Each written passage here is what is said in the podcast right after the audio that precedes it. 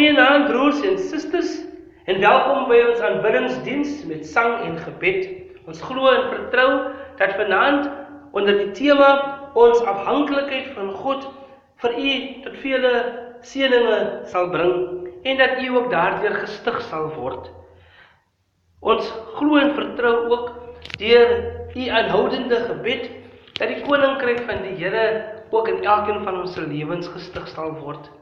Vanaand is ons ook bevoorreg om deur middel van sang ons werkerskomitee te verwelkom en hulle saam met eerwaarde Lish bied vanaand hierdie aanbiddingsdiens met sang en gebed aan. Ons sê baie dankie vir hulle en vir hulle bydrae. Kom en ons loof die Here, ons prys hom en ons eer hom vanaand en ons gee vir hom al die lof en aanbidding. Ons sing saam gesang 361 verse 1 2 en 3 wysie 16 God spreek net as dit heel stil is. Praat jou ek nog groot in jou. Sal jy wat jou eie wil is dikwels as God se wil beskou. Gesang 361 vers 1 tot 3 wysie 16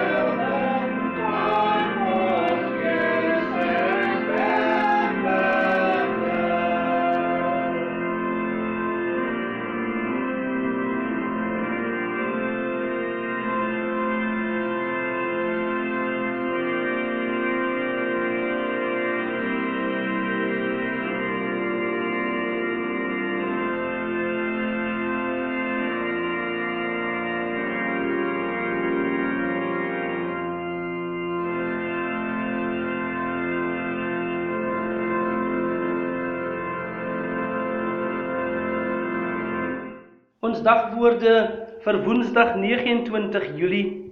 Naak het ek uit my moeder se skoot gekom en naak sal ek daarheen terugkeer. Job 1 vers 21. Ons leerteks: Ons het niks in die wêreld ingebring nie. Dit is duidelik dat ons ook niks daaruit kan wegdra nie.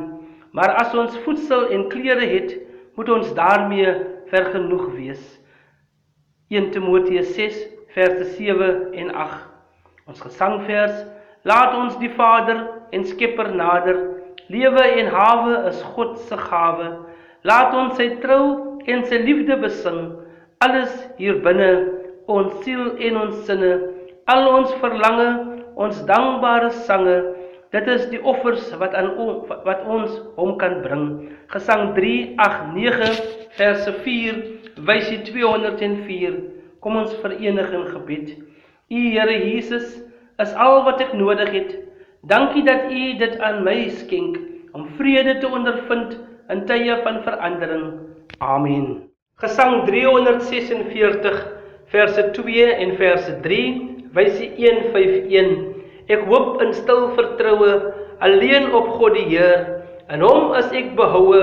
Hy is my heil en eer. Hy sal in sy ontferming gedurig by my wees En sonder sy beskerming sal ek geen onheil vrees. Gesang 346 verse 2 en verse 3, wysie 151.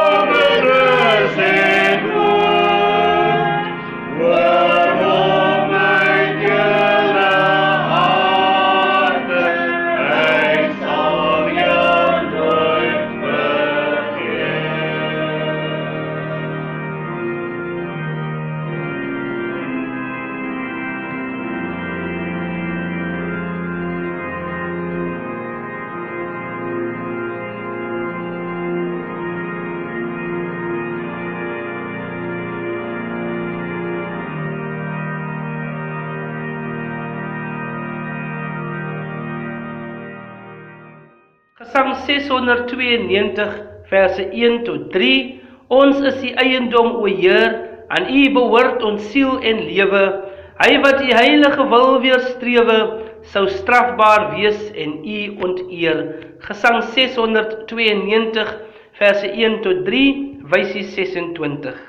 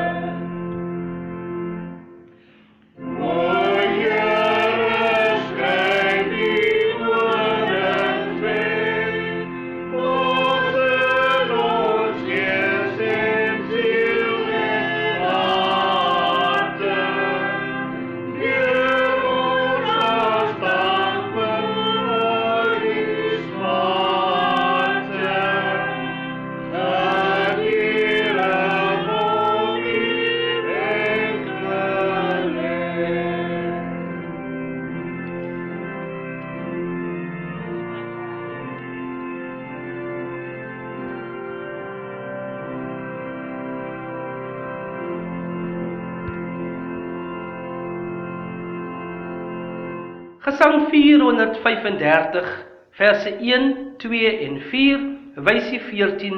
Ek is 'n kind, gering en klein, wat weinig krag besit. Ek wil so graag gelukkig wees, maar Heer, hoe word ek dit? Gesang 435 verse 1, 2 en 4, wysie 14.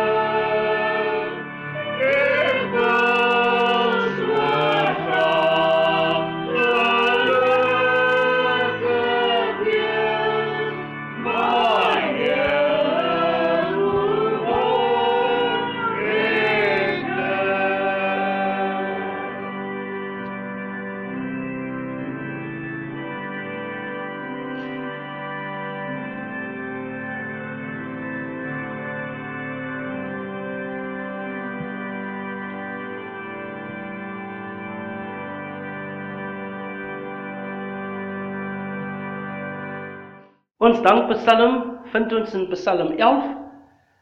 Ek lees saam met u uit die Nuwe Lewende Vertaling. Psalm 11. Ek skuil by die Here. Hoe dulf julle vir my sê, vlug na die berge toe soos 'n voël. Kyk, die goddelose span hulle bo en hulle lê aan met die pyl op die snaar. Hulle staan reg om uit die donker die opregtes van hart te tref. As die fondamente ondermyn word, wat kan die regverdige daaraan doen? Die Here is in sy heilige tempel. Die Here is op sy troon in die hemel. Sy oë is oop. Sy oë keur die mense kinders. Die Here onderskei tussen regverdige en goddelose. Wie geweld liefhet, haat hy. Hy laat vuur en swaal reën op die goddeloses. 'n Skroeiende wind, dit is die beker wat hulle sal drink. Die Here is regverdig. Hy het die mense lief wat regverdig en opreg handel en hy sal by hulle wees. Dit is die woord van die Here vir nou en vir altyd. Amen. Gesang 677 al 3 die verse wys die 4.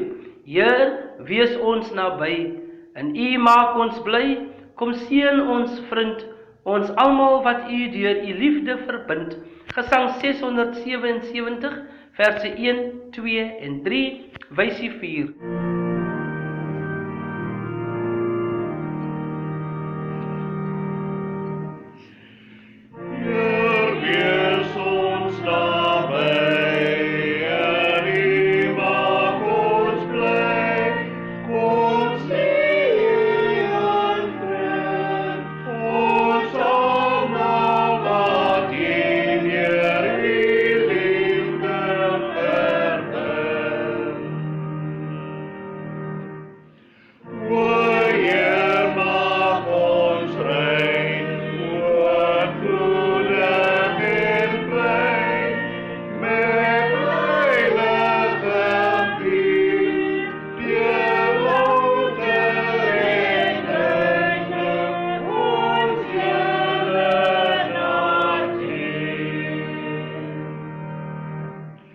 Ons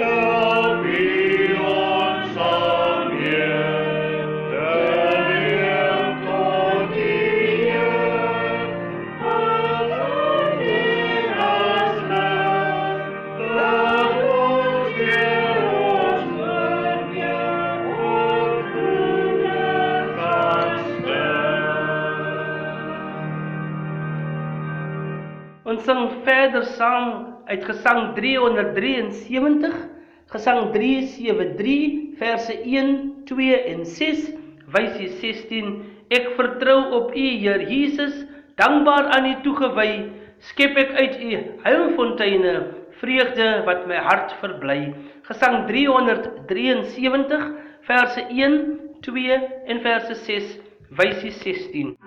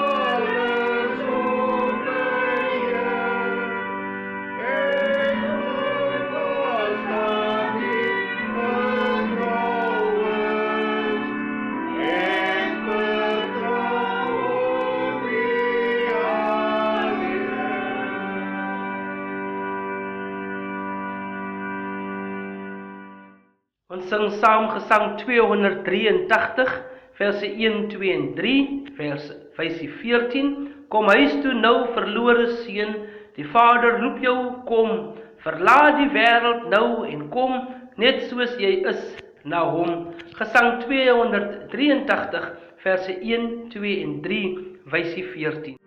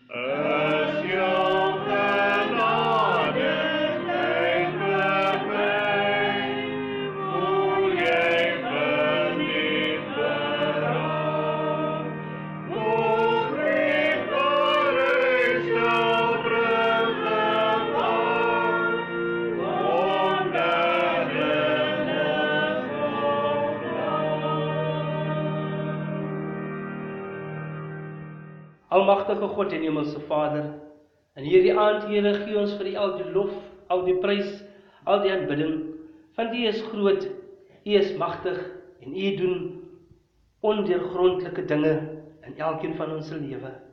Dankie Here dat ons aan die einde van nog 'n maand staan, die sewende maand van 2020. Ja Here, aan die begin van hierdie jaar het ons groot planne gehad. En as gevolg van die COVID-19 wat die hele wêreld getref het, is alles daarmee heen. Maar deur dit eer ons eer ons U nog steeds. Ons kom sê nog dankie Here. En vanaand deur ons singkerk, deur ons aanbiddingsdiens, deur ons gebede, ons getuienisse, wil ons daardeur getuig dat ons afhanklik is van U. Dankie Here vir U woord. Dankie vir u lofliedere wat ons vanaand tot eer en verheerliking van u kon gesing het. Dankie Vader vir elke gebed wat uitgegaan het ook in hierdie aand Here. Hulle wie by hulle wonings intree met gebed en met woorde Here van smekinge dat u ons sal seën. Here ons bid vir hierdie onbekende nag wat voor ons lê en ons vra dat u u engele opdrag gee om wag te hou oor elkeen van ons wonings.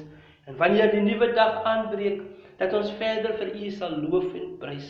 Kom Here Jesus, wees vir ons daardie wonderlike God, daardie onveranderlike God, die God van gister en die God van vandag tot in alle ewigheid vra ons dit in die naam van Jesus. Amen. Ons sing die gesang wat aangegee word in ons dagteksboekie vir hierdie dag. Gesang 389. Ons sing daarvan verse 1, 2 en 4 wysie 204 na nag en duister reis nou vol luister. Oor berg en dale die son se strale vrolik begroet ek die lieflike lig. God die onfermer hy was my beskermer. Ja dit besef ek en dankbaar verhef ek op na die hemel my blye gesig. Gesang 389 verse 1 2 en verse 4 wysie 204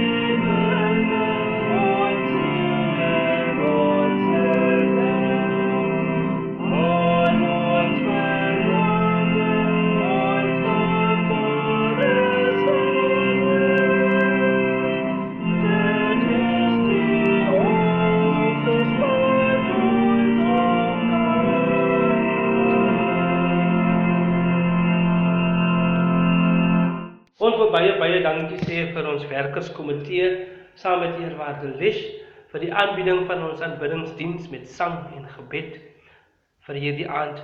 Liewe broers en liewe susters, vir die maand van Augustus het ons uh, elke week 'n spesiale uitgawe. Ons begin op die 5de Augustus met ons president van die Morawiese Kerk, eerwaarde Godfrey Cunningham. Op die 13de Augustus let wel, die 13de Augustus sal dit biskop Chumad wees wat vir ons die 13de Augustus diens sal aanbied. En dan het ons op die 19de, op die 17de, jammer, die 17de Augustus vir kinderfees sal biskop Roger Reikes vir ons die aanbiddingsdiens met sang en gebed aanbied. En op die 26ste Augustus sal dit wees biskop Timmers. Ek vra dus vir u om nou al in voorbereiding te tree vir die voorbereiding van hierdie aanbiddingsdienste met sang en gebed. Ons sê baie dankie liewe broers en liewe susters vir u saam sing vir u gebede vir die getuienisse vanaand. Kom ons ontvang die seën van die Here en ons gaan met daardie seën deur hierdie nag en ook vir die res van hierdie week. Die genade van ons Here Jesus Christus en die liefde van God en die gemeenskap van sy Heilige Gees bly met ons van nou af tot in alle ewigheid. Amen. Ons wens u 'n rustige nag toe. Wees veilig en wees geseënd. Baie baie dankie.